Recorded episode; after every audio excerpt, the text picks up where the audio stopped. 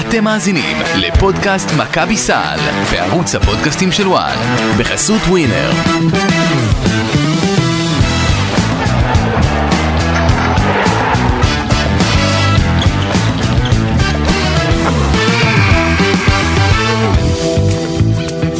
שלום שלום לכם, אה, פודקאסט מכבי סל, אה, הבטחנו לכם פרק מיוחד לסיכום העונה, אז אה, הבטחות צריך לקיים ובשביל זה אנחנו פה.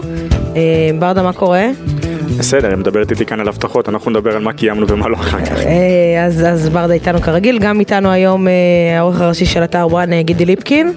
צהריים טובים, מה שלומכם? אהלן גידי, ואמרנו פרק מיוחד, אז פרק מיוחד, דרוש עורך מיוחד, אה, אורח מיוחד, אה, עודד קטש, אהלן, מה קורה? אהלן. איך אתה? טוב, נרגע. נרגע, התאוששת קצת מ... מהחגיגות, מה... מסיום העונה? לאט לאט, כן. יפה. אה, טוב, אז עוד מעט יש לו את הלחץ כבר של העונה הבאה. אה, זה כבר קיים. זה כבר קיים. אה, אין טוב, בדיוק חופש. לא, לא באמת. תגיד עודד, אתה מסכים עם האמרה שנצלול איתך למים? מאמן מכבי זה המשרה הכי לחוצה באירופה? אה, לא הייתי בכולם עוד. עוד. אבל זה בהחלט, אה, אה, זה בהחלט שמה למעלה, גבוה. אבל כל עוד, אבל זה לח- לחץ, זה לחץ טוב. אני אוהב, יש בזה יתרונות בלחץ, אתה, אתה מרגיש שאתה בלחץ, אתה מתפקד טוב יותר? בדרך כלל. בדרך כלל. האמת היא שאם אני זוכר נכון, היה לו איזה גביע המדינה נגד הפועל ירושלים שם. מה- כמה זה, איזה כמה שניות אחרונות שהוא, כמה עשית שם איזה שתיים משתיים להבטיח את הזכייה. כן, זה היה מזמן, אני זוכר. כבר שכח את זה. אבל, קור רוח. אה, איפה יש יותר לחץ, כשחקן או כמאמן אגב? אמ, כמאמן. יש לחץ ב, בשני המקרים, תלוי גם באופי, של, אה, באופי שלך, אבל אה, בתור, גם בתור שחקן וב- ובתור מאמן, הלחץ קיים, אמרתי, יש הרבה דברים טובים בלחץ וזה טוב, אה, וכשברגע שהמשחק מתחיל אז הלחץ יורד. אני חושב ששחקן חווה גם משהו פיזי, כשהמשחק מתחיל, אז משהו באנדרנלין ובגוף משחרר לחץ הרבה יותר מאשר אה, בתור מאמן. הפעילות הספורטיבית עוזרת. מתי אגב הרגשת את זה הכי הרבה במהלך העונה? שאנחנו אומרים את המילה לחץ הרבה פעמים. מתי הרגשת את זה? ב- אחרי הפסדים או אחרי הגביע, במונקו, מתי הרגשת? הלחץ הוא, זה, זה תמידי, אמ, כי קודם כל יש לחץ ברמה האישית, שוב לא כל לחץ אותו דבר, ברמה האישית חיכיתי להזדמנות הזו והיה לי מאוד מאוד חשוב שדברים יתחברו ויצליחו ולבנות קבוצה אה, ממש חדשה מאפס ולא לדעת איך הדברים יתחברו, אמ, מצד שני גם לא לדעת כמה זמן יש לך כדי שדברים יקרו, אז זה לחץ מסוג מסוים. אמ, ברמת הכדורסל, לפני כל משחק, אם רוצים לעמוד במטרות, אז כמעט כל משחק, כשאתה בא כמכבי תל אביב ואתה רוצה לנצח, וכל משחק הוא ביורוליג הוא גמר גביע לצורך העניין. אז ככה עם, עם, עם הזמן מתרגלים לדבר הזה ונהיים קצת אפילו כהים לתחושות האלה. זה הייתה הרי סגירת מעגל מבחינתך, אחרי שהפעם קודמת השידוך לא הלך כמאמן הקבוצה. ואיך אתה מרגיש, אתה מתחילה העונה, והכל, אה, ואז פתאום כותרות אה, וחוסר גיבוי של ענת מכבי תל אביב. זה נראה כאילו שבמכבי תל אביב אולי זה אחת הקבוצות הבודדות אה, שמאמן, אם לא הולך לו טיפה, כאילו מרגיש שהוא על הגרדום עוד שנייה. אה, ואז זה עוד יותר לחץ. עכשיו, אתה, יש לך עבר, עשית במכבי תל אביב דברים נפלאים כשחקן, מכירים אותך, יודעים מה הם הביאו עכשיו בפעם השנייה, אחרי כל מה שהיה. לא ציפית קצת להתנהלות אחרת אה, כלפי עודד קטש, אחרי כל מה שעברת? תראה, יש כמה דברים בה- בהקדמה שלך שאני לא חוויתי אותם. אחד, אני פחות קורא כותרות, ושתיים, אני לא זכור לי איזה התבטאות אה, של חוסר גיבוי מצד ההנהלה. כן, אבל בכל כל מקום הרי היה כותרות. עכשיו, מכבי תל אביב... אני חושב שזה גם הרבה היה מ- מתחושות של התקשורת. מכבי תל אביב אנחנו מכירים שהם רוצים, הם יודעים להתקשר לכתבים, יודעים לא, אה, להגיד זה לא נכון, אין סיכוי, ויודעים להתנהל שרוצים, וככה בקבוצות הגדולות. ובאותו זמן לא ראינו את זה במכבי תל אביב. כן, אני לא... זה היה נוח, היה כנראה לגורמים במכבי תל אביב נוח הכותרות האלה משום מה. אני לא, אני, אני לא יודע, אתה מכניס אותי למקומות שאני לא מכיר, אני לא אחד שמדבר עם כתבים ו, ואני גם לא יודע על זה כלום, אז אני לא... אבל בהחלט, והתבטאתי גם בנושא בכמה הזדמנויות, אמ, היה איזה פער, היה דיסוננס גדול בין מה שאנחנו הרגשנו כקבוצה שנבנית מאפס והתהליך שאנחנו עוברים, לבין התחושות, ואני אחד שיודע להרגיש, התחושות שהיו כלפי חוץ, השיח, אמ, תראה, גם ברמת התוצאות, כולם לפעמים שואלים אותי תחילת עונה פחות טובה וסוף עונה, לא, לא יכולנו להתחיל יותר טוב את העונה הזו, מאשר אה, התחלנו כקבוצה שבנויה מאפס. התחלנו 4-1 ביורוליג, היינו תמיד שם במאבקי הפלייאוף, קבוצות עם תקציבים ועם המשכיות ועם מאמנים יותר מנוסים מה שהיה לנו, אה, היו מתחתנו בטבלה. היינו רק, במה, רק לשבוע אחד במאזן שלישי, שלילי ביורוליג, שזה אה, יוצא דופן. אם מסתכלים, מי שמבין קצת ו, וחי כדורסל, יודע שקבוצות גדולות כמו פנרבחצ'ה של אוברדוביץ' ואנאדולו אה, שזכו פעמיים בגביע אירופה, שבנו את הקבוצה שלהם, אה, לא עשו פלייאוף, הפסידו במפעלים המקומיים. אפילו אוברדוביץ' שהגיע לפרטיזן, שאנחנו רואים שהוא עשה פלייאוף השנה, אה, זו קבוצה שנבנתה במשך שנתיים ורק הלכה והשתפרה. מונאקו ששיחקנו נגדם. קבוצות לא פשוט לבנות אה, אה, מאפס, והשנה בנינו באמת מאפס, כולל צוות, כולל שחקנים, והחוויה שלנו בחדר הלבשה הייתה מדהימה. אה, קודם כל אופי שהתחבר, אימונים שהולכים ומשתפרים, אמנם זה לא הכדורסל הכי מבריק, אנחנו לא הקבוצה היחידה באירופה שלא שיחקה באותו שלב את הכדורסל הכי טוב אה, שלה, אבל הדיסוננס הזה היה מאוד מאוד קשה לקבל אותו, כי כשאת כל פעם שהתראיינתי והתבטאתי על, די, על תהליכים, אז זה היה כל הזמן נראה כבר באיזה שלב תירוצים. אמ, ולא הרגשתי שיש איזה צורך לתרץ משהו, כולל שחקנים כמו וייד בולדווין, לורנזו בראון, אלכס פויטרס, שחקנים ש... גיא פניני, שחקנים שעברו דבר או שניים בכדורסל ויש להם ניסיון, לא הבינו על מה, על מה הרעש, פשוט תנו להמשיך לעבוד ו... אמ, אז, אז שוב, אין לי שום, אני לא יכול להתייחס לשום אמירה של ההנהלה, זה גם לא משהו שנאמר לי, אבל בהחלט היה איזה פער מסוים בתחושות, ואני חושב שהייתה נקודת מפנה במהלך עונה, ש...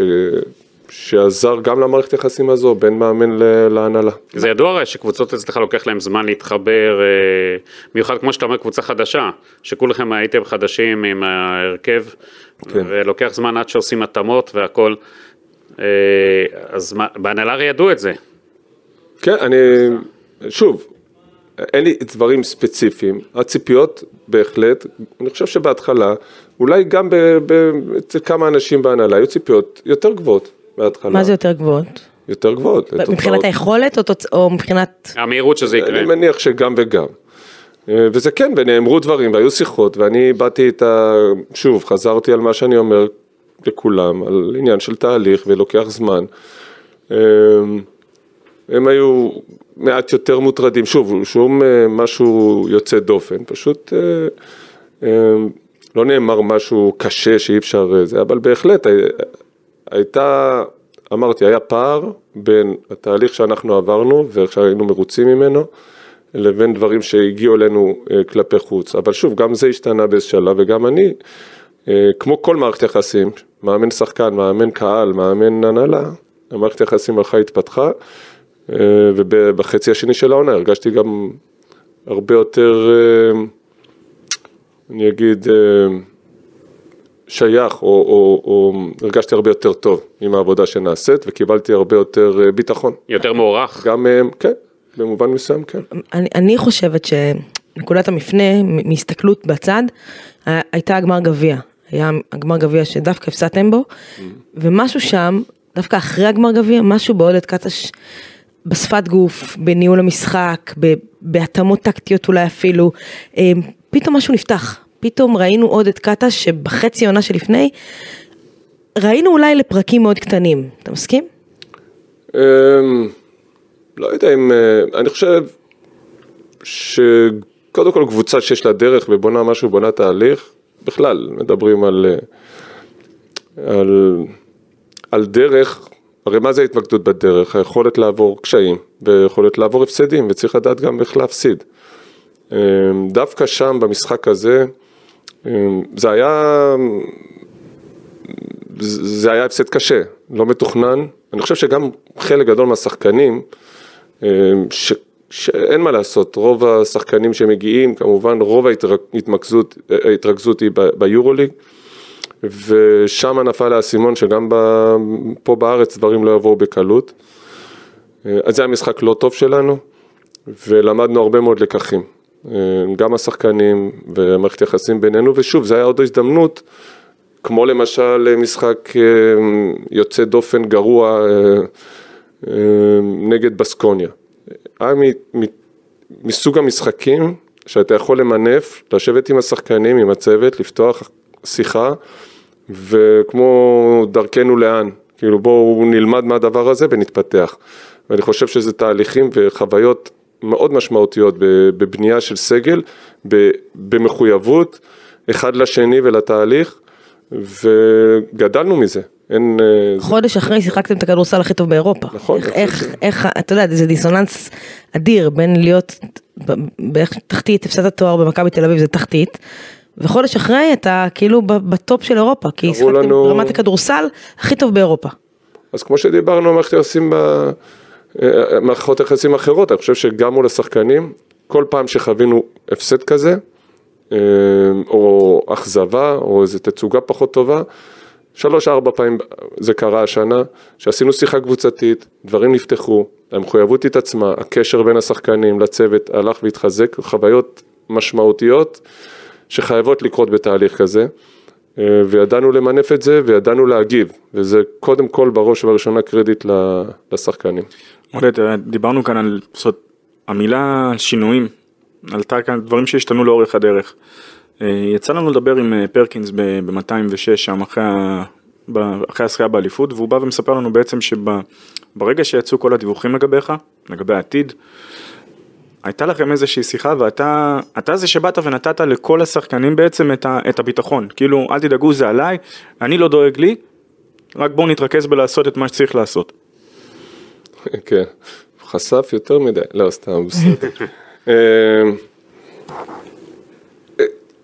כן, כי אני חושב אחד זה קודם כל לקיחת אחריות.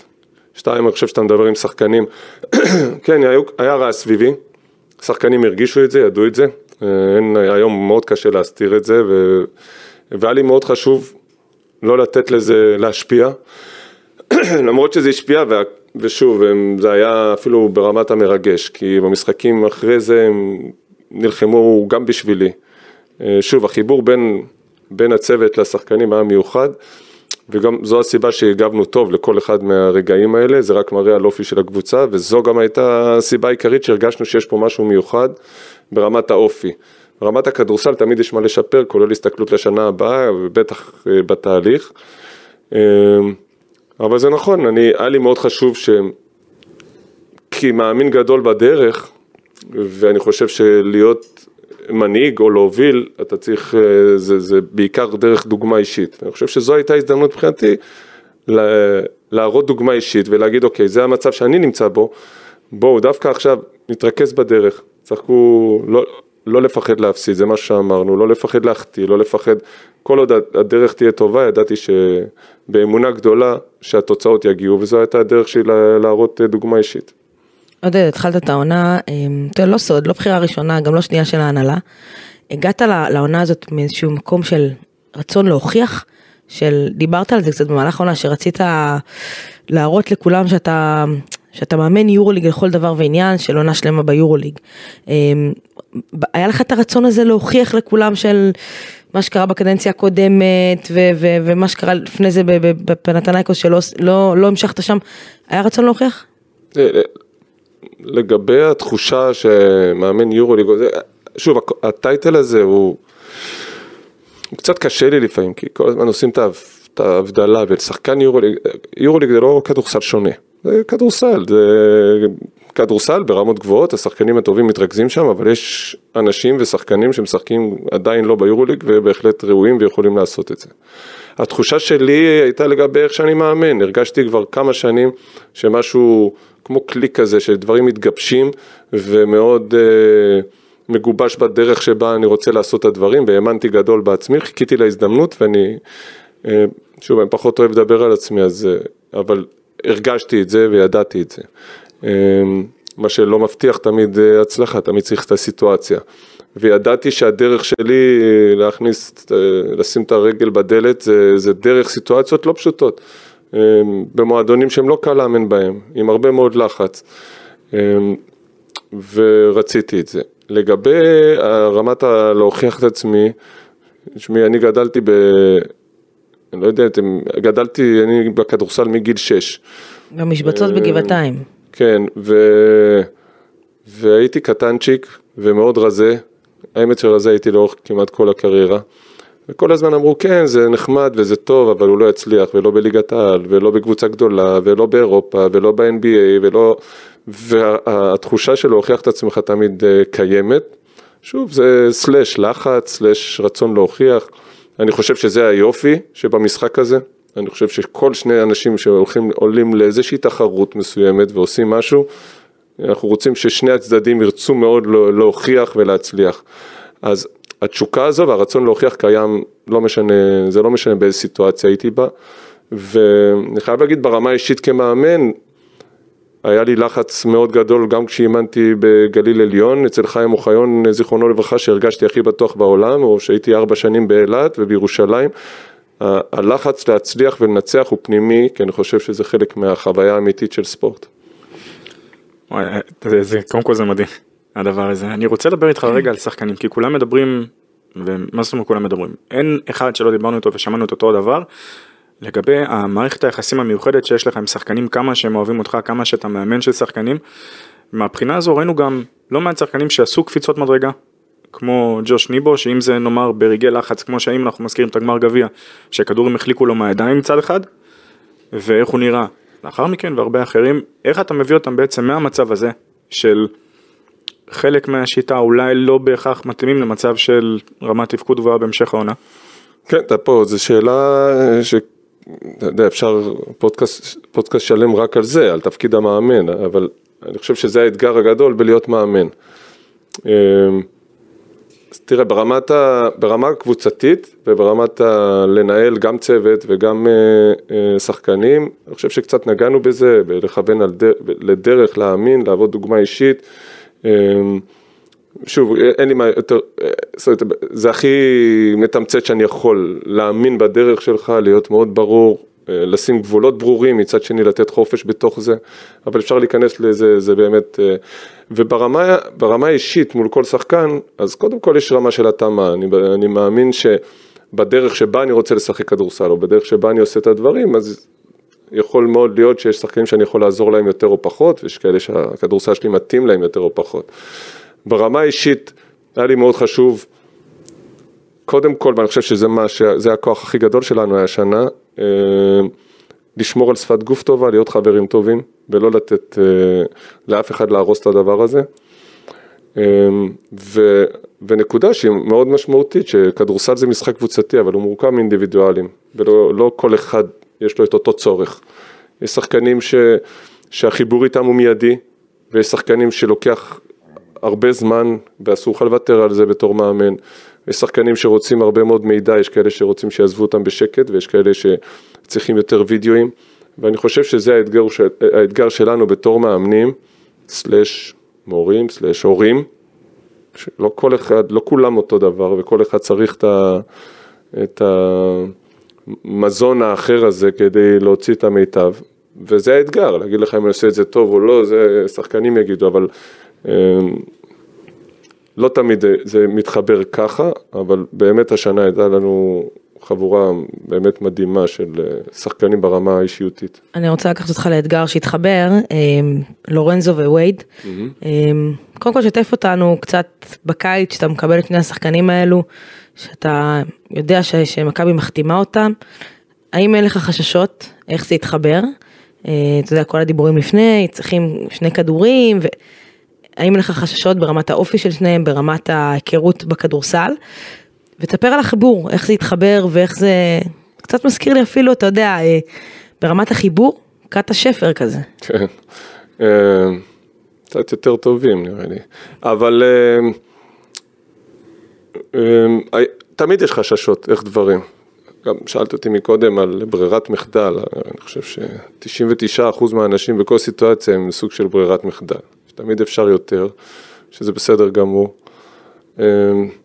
וגם לגביהם, היו, היו עוד כמה שמות, היו כמה שמות בכירים. בסוף זה יצא ככה שהם שניים, אז קודם כל ההחלטה להביא שניים דומיננטים, הייתה החלטה משמעותית, בטח אחרי שסקוטי היה ועזב, הוא היה כמעט המנהיג הבלעדי, יש יתרונות, יש חסרונות, אני חושב שברמת יורוליג הוא לא צריך שניים, לפעמים אפילו שלושה זה קבוצות שרוצות להגיע עד הסוף. ראינו את מונקו, כן. כן, והיו חששות, היו גם כל מיני רעשים סביב אה, אופי והתנהגות וחיבור למאמנים כאלה או אחרים. אני חייב להגיד שנקודת המפנה הייתה שיחה שכל מה שקשור לווייד, אני חושב שקרדיט מאוד גדול מגיע לדייוויד בלאט בעניין הזה.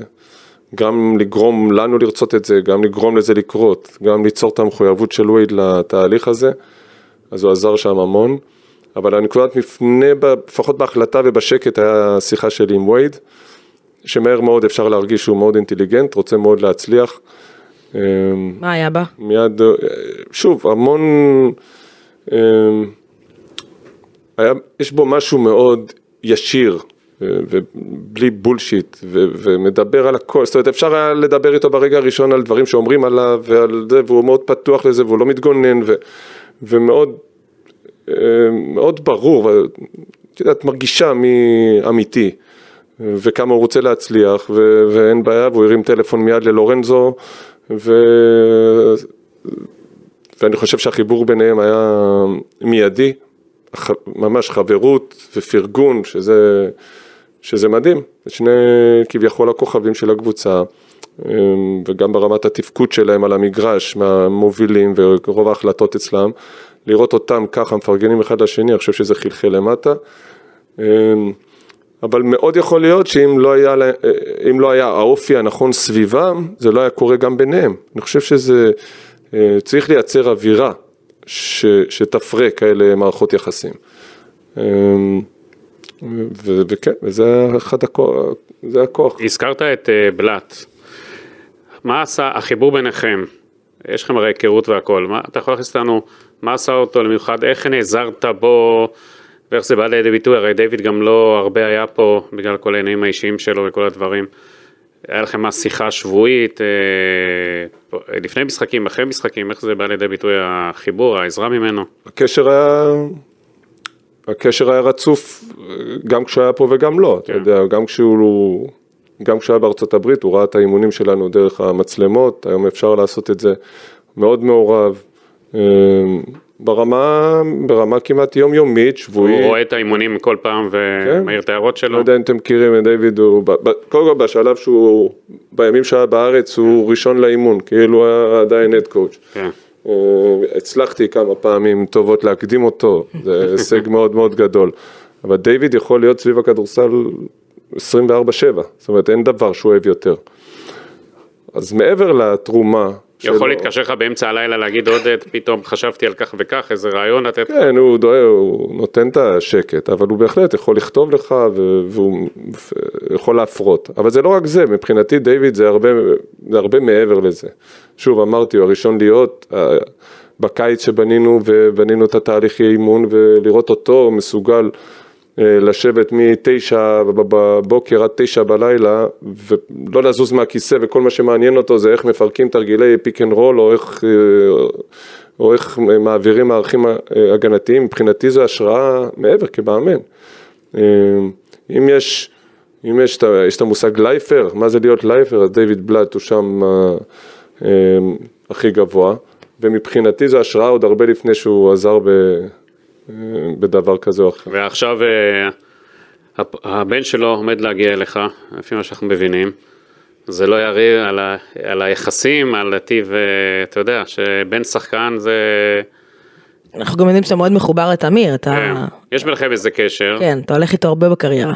תמיר ילד מיוחד ושחקן מיוחד, אני שוב, אני, אני פחות יכול להתייחס לזה אם זה יקרה או לא, כי זה עוד לא, לא קורה, ואני... אמ, אבל יש לי חיבור מיוחד עם תמיר, אמ, כמו הרבה שחקנים אחרים שהתחברתי להם אה, אמ, במידה כזו, אבל יצא לי לאמן את תמיר, זה לא משהו שהעיב על המערכת יחסים, ואני חושב שכולם, כל המעורבים יודעים לשים, אה, יודעים לעשות הפרדה בין דברים. בגלל שאנחנו מדברים כאן על, אה, על תמיר, אי אפשר שלא באמת להתפעל מהעונה שהייתה לו. נעזוב רגע את אלבה ברלין כ, כקבוצה, מה קרה איתה בסוף. אבל אי אפשר להתעלם מהקפיצת מדרגה הזו שהוא, שהוא עשה בשנים האחרונות, ובטח שבשנה האחרונה, כמה תוספת של שחקן כזה, גם אם היו קוראים לו, היה, היה לו שם אחר, לצורך העניין. נגיד היו קוראים לו דורון שפר עכשיו. אין, אין, אין בעיה עם השם לא, לא, אני, אין- בכוונה, אין אני בכוונה אומר את זה, אה, כי השאלה שלי כאן, כמה חשוב להביא עוד גארד כזה, שיכול גם להוריד את, העומס בסופו של דבר מלורנזו בראון, גם בכמות דקות המשחק, שאתה הולך ל... הרי זה ברור, העונות רק הולכות ונהיות אינטנסיביות יותר. והגיל שלו הולך להיות, אה, נהיה... כמו, תראה, אמ, המטרה לבנות קבוצה רחבה ועמוקה, להיות ביורוליג וחווינו כמה פציעות השנה, אמ, צריך סגל רחב וצריך סגל איכותי לשתי, אה, לשתי המסגרות ו... וזו הסיבה שאנחנו מנסים להחתים את השחקנים הכי איכותיים אה, והכי מתאימים לנו. ו... ושוב, לא רוצה להתייחס לשם כזה או אחר, אבל אה, אם, אם הרצון אה, לראות את אה, תמיר במכבי הוא לא קשור אה, בטח לא לאבא שלו ולא לזה שאני מאמן, זה רק יכול אה, להוסיף. יש עוד, עוד דבר שאתה יכול להוסיף לא רק מקצועית. מכבי תל אביב בשנים האחרונות אין לה שחקני בית ישראלים שהקהל יכול להזדהות איתם אה, כמו כל השנים, אתה יודע, היה אותך והיה הרבה הנפלד והיו עוד אה, רבים, ובשנים האחרונות, מה לעשות, מכבי תל אביב זה ליגיון זרים, שכמעט אין, שחק... אין שחקני בית, כאלה שגדלו, והקהל הזה חסר לו, עם כל הכבוד לכל השחקנים, סולת הזרים, שהם עושים מאמצים וטובים והכל, אבל תמיד מחפשים את השחקן הישראלי, שחקן הבית שגדל, להזדהות, ותמיר בלאט יכול להיות כזה גם תשובה לדבר הזה שהקהל אה, צמא. כן, שוב, אה, אה, תראה, גם היו שנים, אה, גם עומרי כספי היה במכבי תל אביב. כן, נכון, אבל... היה-. ו- ודני וזוסמן, וגדלו שחקנים, וכמובן שהמטרה של מכבי היא להביא את הישראלים, ולא רק, אבל בעיקר את הישראלים הכי טובים אגב, שיש. אתה מרגיש שהקיץ הזה מבחינת הישראלים הוא יותר קשה כי הפועל ירושלים נכנסה נראה עם ארנק פתוח ותקציב אה, בלתי מוגבל שם וזורקים שם סכומים שעוד לא היו הרבה שנים, רק אתה יודע, מכבי תל אביב ידעה לעשות את זה ואפילו יותר גדולים שהכדורסל הישראלי ידע במטרה אחת שמה לבנות אה, מגה קבוצה שהם רוצים אה, כמה שבמהירות להגיע למרות שאגב. שנה שעברה הפועל תל אביב זרקה סכומים על תומר גינת. ש- כן, אבל לא, בסדר, לא סכומים סכומים שאת יודעת. כן. הפועל תל אביב עוד מוגבלים בתקציב, כן. ונראה שהתקציב של הפועל ירושלים זה תקציב שלא מוגבל. בכלל אני חושב שהייתה עונה טובה לכדורסל הישראלי וקבוצות אה, מתפתחות ותקציבים הולכים וגדלים, לפחות בכמה קבוצות, שזה לא בהכרח רע, אה, בטח לא לליגה, לא לחובבי הספורט וגם לא למכבי. אה, והיו היו שנים שירושלים ידעו לשלם לישראלים, הרבה פעמים לפעמים יותר ממכבי תל אביב, תקופת אורי אלון שיותם וליאור חתמו שם, אם אתם זוכרים. אה, וזה בסדר גמור, וכמו שאמרנו מקודם, תחרות זה דבר טוב. לא, אני חייב לשאול אותך כי אה, אנחנו זוכרים את עודד השחקן. היית ממש היית מוצרט על הפרקט, זה היה באמת חוויה לראות אותך. תודה.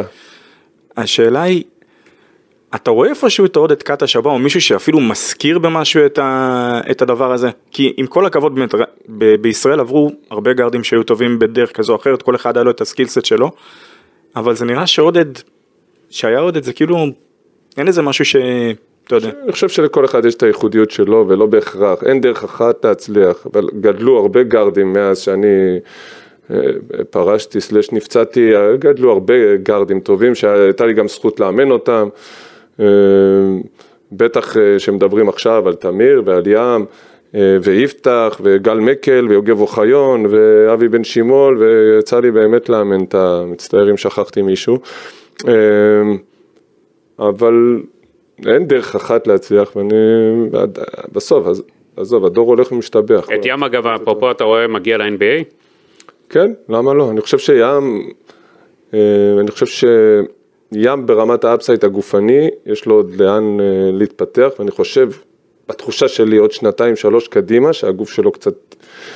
אה, אני הרגשתי בתור שחקן, לא יצא לי להביא את זה לידי ביטוי כי נפצעתי, אבל הרגשתי בגיל 28-9, שמשהו בגוף שלי פתאום נהיה יותר בשל, לא יכולתי להביא את זה לידי ביטוי, כן. הייתי כזה קצת late bloomer בר- ברמה הגופנית, אני חושב שים הוא כזה, ותהיה לו עוד קפיצה משמעותית, וכן. כ- כמה... כמו שדיברנו מקודם, NBA זה לא כדורסל אחר, זה- זה כ- בעצם כמה, מה שנקרא אגב- לגדול לתוך הגוף שלך בעצם, בסופו של דבר. אני חושב שלים יש עוד upside גדול. כמה אגב זה שהוא עכשיו תחת מאמן שאתה מאוד מכיר טוב, אוברדוביץ', כמה זה יעשה לו טוב לקריירה, אין לי ישפר ספק אותו. שהוא לקח, אין לי ספק. אה, להיות אצל אוברדוביץ', מעבר לרמת הכדורסל שלומדים הרבה, אה, גם ברמת אה, היכולת שלך להכיל את הדבר הזה.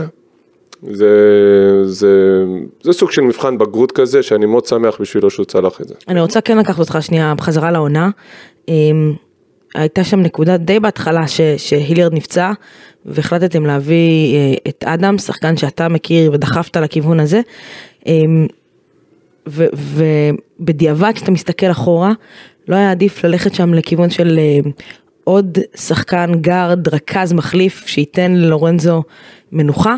אה, כי הגעת לסוף שאיך שמעתי מישהו אומר לורנזו נושם מה, מהגרביים. כן. קודם כל,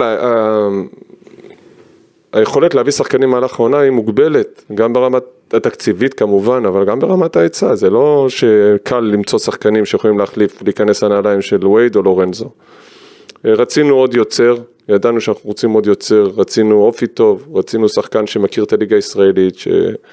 אמ, ואני חושב שג'לן היה מצוין בשבילנו, גם הוא לצערנו חווה אה, כמה פציעות, וכל פעם היה פורק את הכתף, אה, וזה היה לוקח אותו קצת אחורה, אבל באופי, ברמת החיבור, מאוד שמחנו שג'לן הגיע, אני חושב שהחיסרון שלו גם פגע, פגע, מאיתה, פגע בנו, ואתם מדברים על חלוקת דקות, באמת לנהל עומסים זה אחד הדברים החשובים מבחינתי ברמת יורוליג, אה, אני חושב שווייד ולורנזו הם בטופ עשרה שחקנים ששיחקו בממוצע דקות, זה לא הדבר הכי בריא. גם לא יכול להמשיך ל... נכון, לעוד עונה. ואנחנו נשמח מאוד אה, ש, שכל אחד מהם ישחק 4-5 דקות ממוצע פחות ו, והרמה לא תרד. תגיד, מה- אתה, יש לך את השקט הנפשי שלך. אה, מתי פעם שנראה אותך שאתה יוצא קצת מהכלים אה, ונראה את עודד קאטה ש... לא עם ה... אתה יודע, אה, פני הספ... אה, אתה- מדבר ברמה של איתודס שזרק על העוזר שלו בטעות את הקרש? לא, לא לרמה הזאתי, לא. לא, יש... אני חושב שהאופנה הזו בירידה, אם אה, יורשה לי להגיד. אה, היו באמת בכמה שנים האחרונות איזו תחושה שכולם רוצים להיות אוברדוביץ' ו- ושרס, ואם אתה לא צועק וצורח על שחקנים, וזה היה אופנה כזו שככה צריך להיות לאמן, ככה אתה מוציא את המיטב מהשחקנים. ברמה האישית אף פעם לא האמנתי בזה, אלא אם כן זה ממש יוצא לך בטבעיות, ויש אנשים שמצליחים לעשות את זה ולהיות אותנטיים, וגם שהשחקנים יאהבו אותם, וזה באמת מיוחד, סלאש אוברדוביץ'. אני חושב שהבינו, יש כאלה שניסו לחכות אה, בחיקוי לא מוצלח. אני בכלל חושב שמנסים לחכות אה, פחות טוב, ואם אתה מנסה להיות מישהו שאתה לא, זה גם פחות טוב, אבל מה לעשות שפנים אי אפשר להחליף, אם היה אפשר, אה, למרות שהיום אפשר לעשות כמה דברים, אבל הייתי שמח לעשות את זה, אבל אין לי את הבאה, ובניגוד למה שחושבים, אני צוחק הרבה יותר ממה שאני מחייך.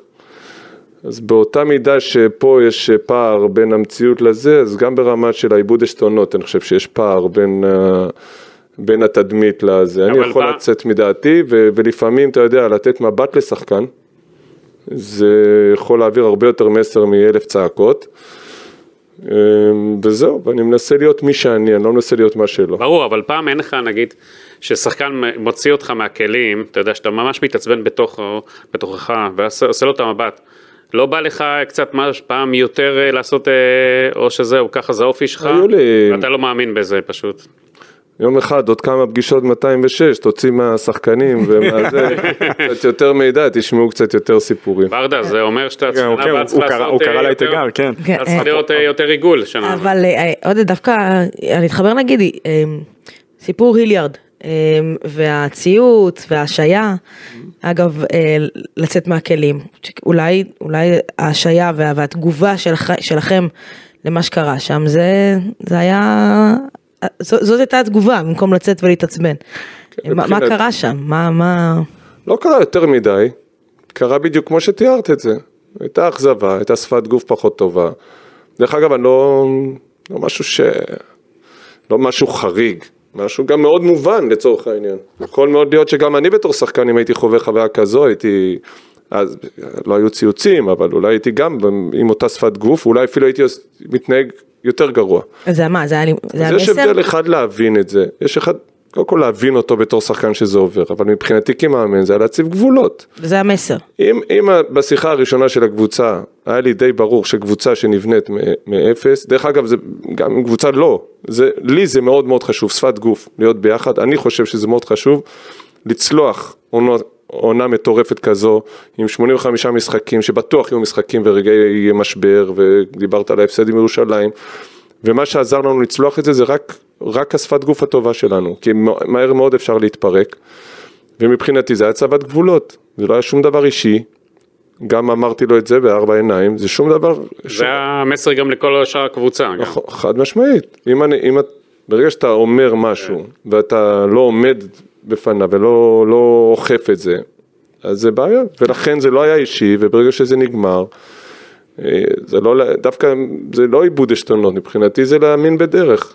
אבל מה לא עבד עם היליארד? בוא, בוא נרד רגע לעניין הזה, כי זה היה נראה כאילו, אתם לא משדרים על אותו גל לפעמים, זאת אומרת, אולי הוא פחות התחבר לכדורסל, לסוג הכדורסל. תגדירי, לא משדרים על אותו גל. ברמה האישית הכל היה בסדר. לא, לא ברמה האישית, ברמת הכדורסל אני מדברת, ברמת הכדורסל, כדורסל. אני לא יכול, אין, זה לא קורה כמעט, שמאמן מוציא מכל השחקנים שלו את המיטב, וה, והדרך שבה רוצים לשחק מתאימה לכולם, וכולם מרוצים, כזה בסגל. כזה, כולם מרוצים מהדקות שלהם ומהמעמד שלהם, ואיליארד הגיע עם ציפיות מסוימות, רצה פה להיות מנהיג, בא עם באמת כוונות ממש גדולות. וברגע שדברים פחות הסתדרו, אולי בהתאמה בין... בין גם אחרי הפציעה. כן, גם פציעה וגם בהתאמה שקרתה, ויש דינמיקה שקורית תוך כדי קבוצה, ושחקנים שהפתיעו לטובה, כמו בונזי, שאולי אה, גרמו לו לשחק, אי אפשר לדעת איך דברים, ו, והפער הזה בין, בין מה שהוא ציפה מעצמו לבין המציאות, זה משהו שאני אומר פה, זה לא קל להכיל בתור שחקן.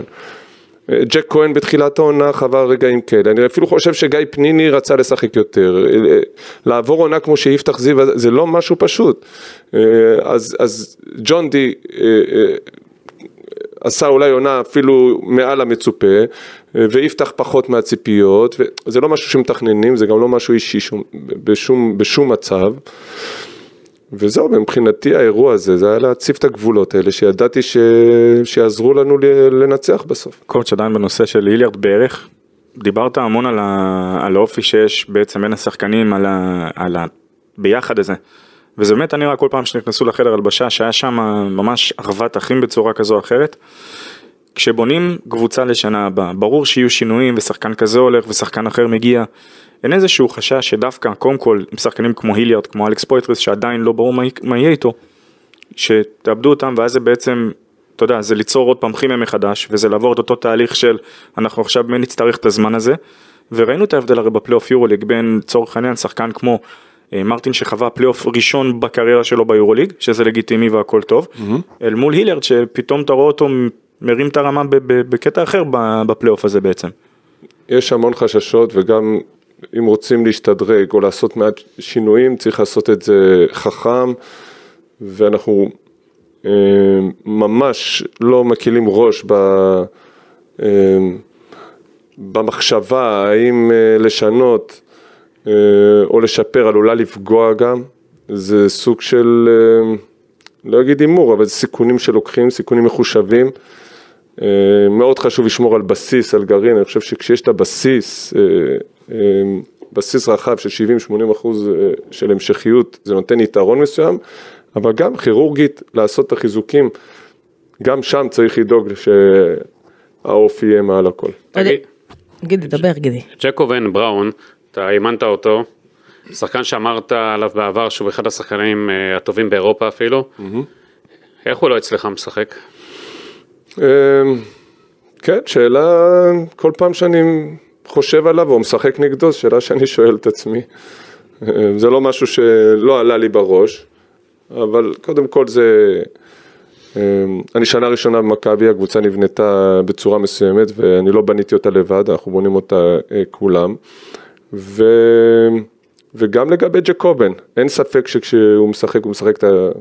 כשהוא שהוא משחק את הכדורסל שלו הוא באמת דומיננטי ויצא לי לשחק נגד גארדים באירופה אמ, ו... ואולי הכי קשה להתכונן מולו, אני מעדיף לשחק נגד מייק ג'יימס ולא נגד ג'קובן בראון, אני באמת אומר את זה. אני חושב שהסיבה שג'קובן בראון לא מככב הרבה שנים ביורוליג כבר, עוד לפני שהוא הכיר אותי, אמ, גם קצת מזל של פציעה בתחילת הקריירה, אבל גם הרבה אה, בגללו. אמ, והוא עשה תהליך עם הזמן, והוא במקום הרבה יותר טוב ברמה האישיותית, אבל מי יודע, אולי זה עוד יקרה. אה, עודד, אולי עוד השנה.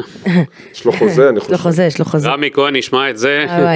אה, יש לו חוזה. כן, חוזה. בסדר, חוזים את יודעת. כן. אה, עודד, גיא פניני, אמרת, נגעת בו, שהוא רוצה לשחק יותר. קודם כל, אני, אני במונקו הסתכלתי עליו, וקודם כל זה נראה כאילו עוד עוזר מאמן לצוות שלך. אה, ומה המלצת לו? אה, להישאר עוד עונה, או להצטרף לצוות שלך? אז קודם כל הוא עוזר מאמן חד, הוא היה, הוא היה עוזר מאמן, אפילו בכיר, אפשר להגיד. הוא תרם בכל כך הרבה מובנים על המגרש, מחוץ למגרש, באימונים, בווידאוים, בסתם בלהיות הוא, באנרגיות שלו, בא להוות דוגמה אישית. שחקנים, ש... אני חושב שגיא פניני היה איזה חודש שהוא כמעט לא דרך על הפרקט. היכולת שלו לבוא כל אימון ולהיות תחרותי, והוא מבקש לעשות את האקסטרות ולשמור על כושר, אני חושב שהוא... אני מכיר את גיא הרבה שנים כבר, אבל הוא, הוא מתפתח כבן אדם וכאישיות, והוא מהווה דוגמה אישית, באמת מרשים מאוד. התשוקה שלו כדורסל מדבקת, ומה יעצתי לו? בגלל שאני יודע מה זה, מה הכדורסל בשבילו, זה מאוד, אולי זה כמעט הכי דומה למה שהכדורסל היה בשבילי, ואני יודע מאיזה מקום הוא עושה את זה, הוא חי כדורסל, הוא... אה, ולכן, בגלל שאני מודע לרגישות הזו, השתדלתי לא לייעץ לו, ולתת לו לקבל את ההחלטות, ושוב, עד עכשיו אנחנו לא יודעים את ההחלטה, מה אתה מעדיף? נחכה. אני מעדיף שגיא יהיה בסביבה שלי כשמדובר בכדורסל, בכל מקום. אתה צופה לו לאחר מכן עתיד של מאמן, אה, לפי כל מה שאתה נתת. עתיד לו? עתיד גדול. אני, בסוף העונה אחרי שזכית באליפות אמרת ש... שהיו רגעים שבהם הרגשת שאתה לא, לא סיפקת את, ה... את הסחורה. אז אני חייב לשאול אותך מבחינה לקראת השנה הבאה, מה היית רוצה שעודד קטש יעשה במישור הטקטי אולי, במישור המקצועי, הניהולי, היית רוצה לעשות דברים שהם אחרת אולי יותר טובים? חד משמעית, אני... זה... חד משמעית, צריך להיות יותר טובים, כמו שדיברנו על שחקנים שגדלים יותר טובים, אני חייב להיות יותר טוב שנה הבאה. יש דברים שמן הסתם, בגלל ההיכרות שלי עם השחקנים ויש המשכיות, אז ברור שיהיו יותר טובים מההתחלה, אני יודע יותר את השחקנים, אני... החצי שנה הראשונה, ארבעה חודשים ראשונים, זה המון ניסוי וטעייה. אני... אה, והיום אנחנו קצת יודעים יותר מה אנחנו רוצים, מכירים אחד את השני, אה, גם מול הצוות, גם מול השחקנים, ונרצה לקחת את זה עוד צעד קדימה, אבל זה מאוד מאתגר. איך, איך הופכים להיות יציר, יצירתיים, מאיפה מביאים עוד את ה... עוד אפסייד כזה, עוד את היכולת שיפור ולא מתקבעים במה שעשינו. אה, וגם בתהליכי עבודה, בתהליכי אימון. תשמע, כל אחד מגיע ל... לא כל שחקן משחק מאותן סיבות, הרגע דיברנו על גיא, אני חושב שהוא לא יכול בלי כדורסל.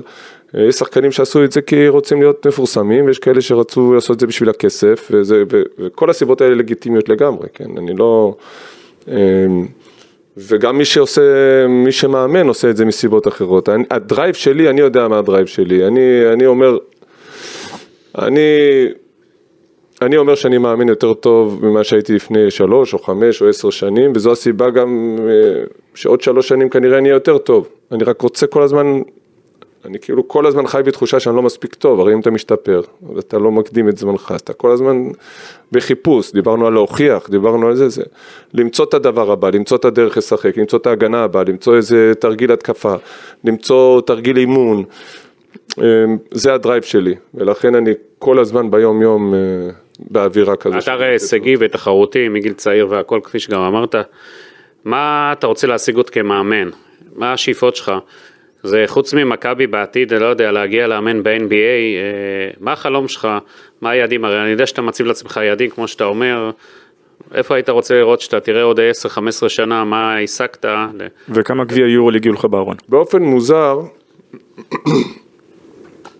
תשובה קצת אה, מתחכמת אבל אמיתית, באופן מוזר שכל הזמן שאלו אותי, גם כשחקן, גם כמאמן, תמיד הייתה לי תשובה, אני רוצה לאמן יורוליג, רוצה לאמן, ששאלו אותי עוד שאימנתי בגלבוע, אני רוצה להיות שם ואני רוצה להיות שם. איפשהו, אם תשימו לב, אם אתה זוכר, אבל אה, אתה היחידי שיכול לזכור את זה, אה, בשנה, שאלו אותי בירושלים, בשנה השנייה שלי בירושלים, באיזשהו של... מקום הרגשתי שאני כבר לא יכול לענות על השאלה הזו, כאילו אני רוצה ליהנות כמו שאני נהנה ולהמשיך להתפתח, ו... ודווקא דווקא ביום שהפסקתי לענות על השאלה הזו, אז דברים קרו יותר מהר. אז אני לא יודע לאן, אני באמת חוויתי, הייתה עונה מאוד מאתגרת, אינטנסיבית, שצריך באמת קצת לנשום ממנה, אבל היה גם המון המון כיף, והיה המון הגשמה עצמית, והיה חוויות מדהימות, וככה אני רוצה, רק להיות בריאים ולהמשיך לעשות את מה שאני עושה, ושכל הזמן הראש שלי יהיה עסוק בתרגיל הבא, במשחק הבא. אבל דווקא יש, לי יש תמונה בראש. לא רוצה.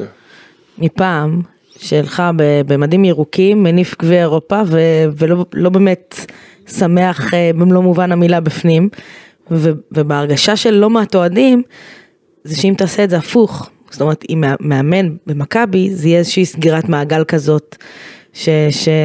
closure כזה לכל הסיפור הזה. אה, כן, זה, זה, זו תמונה מדהימה, בכלל. זה חלום שיש לך, שאתה עוצם עיניים בלילה ואתה אומר... אין שחקן שלא רוצה, שמשחק יוגור ליג או מאמן שלא רוצה להניף גביע אירופה. אני, אמ, בטח שזה אחד, אחת המטרות ש, שלי, זה, יש, צריך דרך מאוד מיוחדת כדי לעשות את הדבר הזה. אבל כן, זה ספק, גם בתור שחקן שזכיתי, הייתי, הייתי שמח מהזכייה, פשוט אני חושב ש... היה שם משהו מאוד רגשי, אני חושב שיותר רגישות. תגיד, בפערים הכספיים הגדולים שיש בין מכבי תל אביב ללא מעט קבוצות ביורוליג, אה, שהתקציב שלכם בהרבה יותר נמוך, אה, אפשר לצמצם את זה על ידי אימון אה, ועל ידי תרגילים יותר מתוחכמים ודרך, זאת אומרת, ולקחת את הגביע ושנה הבאה, בשיטת היורוליג של היום, כן, ולעלות שנה הבאה לפיינל פור, אה, לעשות את הצעד שכולם רצו אותו, או שפשוט הפערים כאלה גדולים היום שזה קשה. אני מאמין שאפשר, בטח, אה, תראה, אם, אם הציפיות היו לעשות את זה כבר בתחילת שנה שעברה בלי, מקבוצה מאפס, שהיו מאוד לא ריאליים, אבל הצלחנו להיות קרובים, אז בטח שאפשר לעשות עוד step-up. קל זה לא יהיה, להגיד עכשיו שאנחנו פייבוריטים לעשות את זה, לא, ממש לא, יהיו קבוצות שעם תקציבים גדולים שלא עשו את זה לשמונה הראשונות, יעשו קבוצות חדשות, עונה חדשה, האתגר הולך להיות מההתחלה, אבל הנקודת פתיחה שלנו יותר טובה, אני חושב שצריך להיות, נקווה שיהיה קיץ משמעותי עם, עם, עם, עם uh, החתמות וחיזוקים ש, שיעזרו לנו לעשות את הקפיצה הזו. אבל בהחלט אפשר, אבל הפערים הם, הפערים הם גדולים ומשמעותיים, אבל בטח שאפשר לעשות את זה. יצא לנו לראות השנה אולי שתיים ההפתעות, לטעמי בכל אופן, הכי גדולות של, ה, של, של אירופה לדעתי השנה במכבי תל אביב, אם זה בונזי קולסון, אם זה ג'רל מרטין, כשאתה רואה אותם זה, זאת אומרת זה גם הרגיש שאפשר אולי להוציא מהם אולי אפילו טיפה יותר, כשאתה מסתכל לקראת עונה שנייה, בהנחה, זאת קולסון מן הסתם העריך חוזה, אם ג'רל גם ממשיך איתך, איך אתה רואה את השנה השנייה, את ההתפתחות שלהם, כי זה נראה שמבחינת אפסייד שיש להם זה משהו מטורף. אמ, כן, אני חושב שבונזי היה הרבה יותר עקבי במה שהוא עשה, ובאמת עשה אולי עונת רוקי, אולי צריך להיות רוקי השנה ב, ביורוליג, ו... ו... וג'רל היה לו תהליך אחר, ג'רל אה, צריך להתרגל לכדורסל אחר לגמרי, אה, עדיין בונזי בא מאירופה, ג'רל אה, פחות, וג'רל גם שחקן עם אפסייד, והתפקיד שהם שיחקו הוא קצת שונה, לבון זה היה יותר חופש, ג'רל היה צריך להיות קצת משהו שהוא התקשה יותר בהתחלה ולאט לאט נכנס והבין את זה, אבל אין ספק ששניהם כ forwardים עזרו לנו גם בהרבה דברים שאנחנו מאוד רוצים להיות עקביים בהם, זה איך אנחנו רוצים את המגרש ואיך אנחנו מתקיפים offensive rebound, ששניהם עושים את זה טוב. דיברת על ה... דיברת מקודם על העניין הזה של פייבוריטים וכסף, היו כמה משחקים השנה שאתה יודע, אה, משחקים צמודים ש- שמכבי הפסידה, סע לפה, סע לשם, possession אחרון, שזה מה שבסופו של דבר יכל גם לתת לכם את היתרון באיטיות אה, ב- ב- בהצלבה. אה, זאת המטרה לשנה הבאה, לנסות להגיע לטופ 4 עם, עם הצלבה שאתה, עם, עם יתרון באיטיות, כי יתרון באיטיות במכבי תל אביב זה משמעותי מאוד, ראינו את זה בליגה וראינו את זה גם ביורוליג. כן, אבל זה קשה להסתכל על אה, משחקים שפספסנו פה ושם בסלים אחרונים, כי אני חושב שיותר משחקים עשינו קאמבקים אדירים וחזרנו ו- ועשינו את זה מהצד השני. אין קבוצה ביורוליג שלא זכור לה ארבעה חמישה משחקים שהיא פספסה. אה, אבל בסך הכל שהציפיות יהיו לעונ- לעונה עקבית, כדי שאנחנו נהיה עקביים בארבע הראשונות, אה, אנחנו נצטרך אה, גם להשתדרג משמעותית הקיץ ולעשות באמת עונה מושלמת ובריאה קודם כל מכל השחקנים. אבל בואי נראה איך זה יתפתח. אה, שוב, צריך לזכור שיש כמה קבוצות שלא עשו פלייאוף, שמאוד יכול להיות שהם יהיו מקום ראשון או שני שנה הבאה. אמ, עוד נקודה, העניין הזה של ה... רוצה לקחת אותך למשחק שלוש פה נגד מונקו בבית. בהרגשה כולם הרגישו שזה משחק של מכבי, מכבי, ודווקא שם, אמ, לא רוצה, אתה יודע, להיות בוטה, אבל אה, די בעטו לכם בתחת אה, אה, ממונקו. לא מסכים. אה, אה, המשחק לא התפתח כמו שכולם חשבו שהוא... שהוא התפתח עם כל החוזק של מונקו שהיא קבוצה נהדרת, אבל אתה יודע, עם הבית והאווירה ו... שיחקנו, שיחקנו, אה, שיחקנו נגד קבוצה טובה. גם בפלייאוף, אותו פלייאוף שדיברנו, אם אתם זוכרים, ריאל אה, פרטיזן ואולימפיאקוס פנר. אה, אין, אין סדרה שלא הפסידו משחקי בית, אולי ברצלונה רק. ברצלונה עלתה sweep. ברצלונה ז'לגיריס. אבל כל שדר, שאר הסדרות, אני חושב שבאותו שלב, גם אנחנו ניצחנו 1-1, כאילו היינו מול מונקו, באותו שלב היה כמה, 5-9 ב- למשחקי אה, חוץ, כן. באיזשהו שלב. אז הבית לא מבטיח שום דבר, אני חושב שהייתה אווירה חריגה, אפילו יותר עוצמתית, שאני חושב שזה כן השפיע על השחקנים. חריגה לרעה? כאילו- לא, לטובה, זה, הקהל התרגש בצורה, היה אפשר להרגיש את התכונה. אני הרגשתי היינו- שהקהל מתעסק במונקו כל המשחק. לא, לא, הייתה, פשוט התרגשו, זה מאוד מאוד טבעי, זה, זה ככה, דרך אגב, זה יכול גם, אה, זה יכול לעבוד לטובתך. אה, במשחקים כאלה גדולים עוצמתיים, אם היינו מצליחים לשים עליהם את הלחץ ומובילים 4, 6, אני פשוט כל המשחק לא הצלחנו לה- להוביל ולשים עליהם את הלחץ, כי זה יכול להתפתח למקום אחר לגמרי. אה, בניגוד לגמר גביע שדיברנו, למשחקים אחרים ששיחקנו לא טוב, לא רק שלא קלענו, גם שיחקנו לא טוב, במשחק הזה שיחקנו מצוין. שיחקנו די דומה אפילו למשחק מספר 4. כשהלכתי לראות את המשחק בבית, אמרתי לשחקנים, היה לנו יומיים להתכונן, שיחקנו מצוין, פשוט דברים לא נכנסו. ושיחקנו נגד אה, מייק ג'יימס שעשה מחצית ראשונה גדולה, ועדיין שחקנים עם יכולות. אין מה לעשות, שיחקנו בדרך הנכונה, ו- וזה עוד פעם, להתמקד בדרך ולהיות מוכן לעבור דברים כאלה, ועם קצת יותר מזל היינו עושים פיינל פור. קח אותנו לעודד קטש מחוץ למגרש הכדורסל. שאתה אומר שאתה בן אדם, אתה יודע, שיודע לצחוק והכל.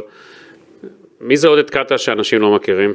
לא, לא משהו מיוחד. לא, לא, אין לי משהו, אין לי הרבה זמן להיות מישהו שלא מכירים, יש רק, אה, רק אה, מסיבות עיתונאים וראיונות זה יומיים בשבוע, לא כ... זה, אין יותר מדי זמן, אבל אה, ברי, בוא נגיד שאנשים שקרובים אליי, אין לי איזה דברים יוצאי דופן שאני עושה, פרט לכדורסל.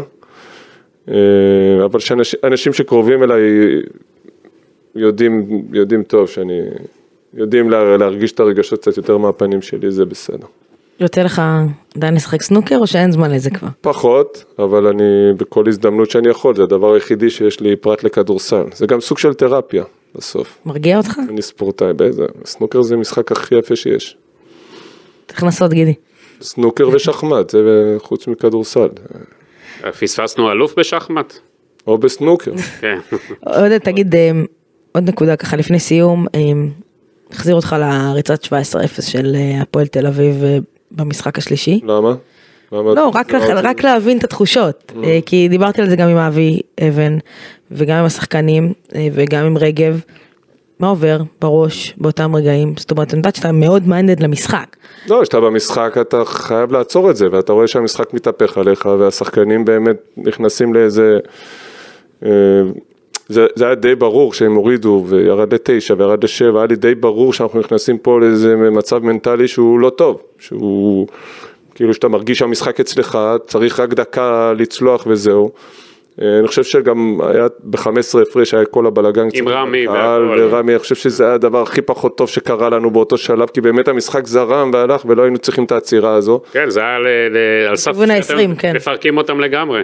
כן, ו, ו, והרגשתי שניסיתי, יש כמה כלים שאתה יכול לעשות, אפשר לעשות חילופים, אפשר לעשות, אה, אפשר תרגילי התקפה מסוימים, איזה משהו טקטי, והשלב ה- לקראת הסוף שהרגשתי שזה כבר מנטלי זה, אז גם לקחת את הטיים אאוט אחד לפני האחרון שיש, ו, ו, ושוב זה בקטע הזוי, אבל זה יצא לי בטיימאוט להגיד להם את הדבר הראשון שאמרתי להם בתחילת העונה כשבנינו את הדבר הזה, שאנחנו משחקים בשביל לנצח ואנחנו לא מפחדים להפסיד, ואנחנו רק לשחק בדרך הנכונה ולא לשחק את התוצאה. ו... ובסדר, יכול, זה, זה יכול להישמע כאיזה סיפור גבורה של מאמן, אבל בסוף שיש וייד ולורנצו זה יותר קל. אחרי זה בתמונות של האליפות ראינו איזה תמונה שלך ככה בא מחבק את רגב מאחורה. עודד קזש מאוד מאוד משוחרר. כן, ספר לנו קצת על הרגע הזה אולי. זה רגב, הוא כולו לב ונשמה, מעבר לזה שהוא מקצוען, ו... וידעתי כמה הוא רצה את זה. רגב גם בדרכו מאוד מרגש, מראה הרבה מאוד לב, וזהו, הוא מעבר להיכרות שלי והכי חמוד שיש, וזה מה שיצא לי, ככה זה שאתה אוהב, אה, שאתה אוהב אנשים. יצא לך לאמן את ניקולה כשחקן.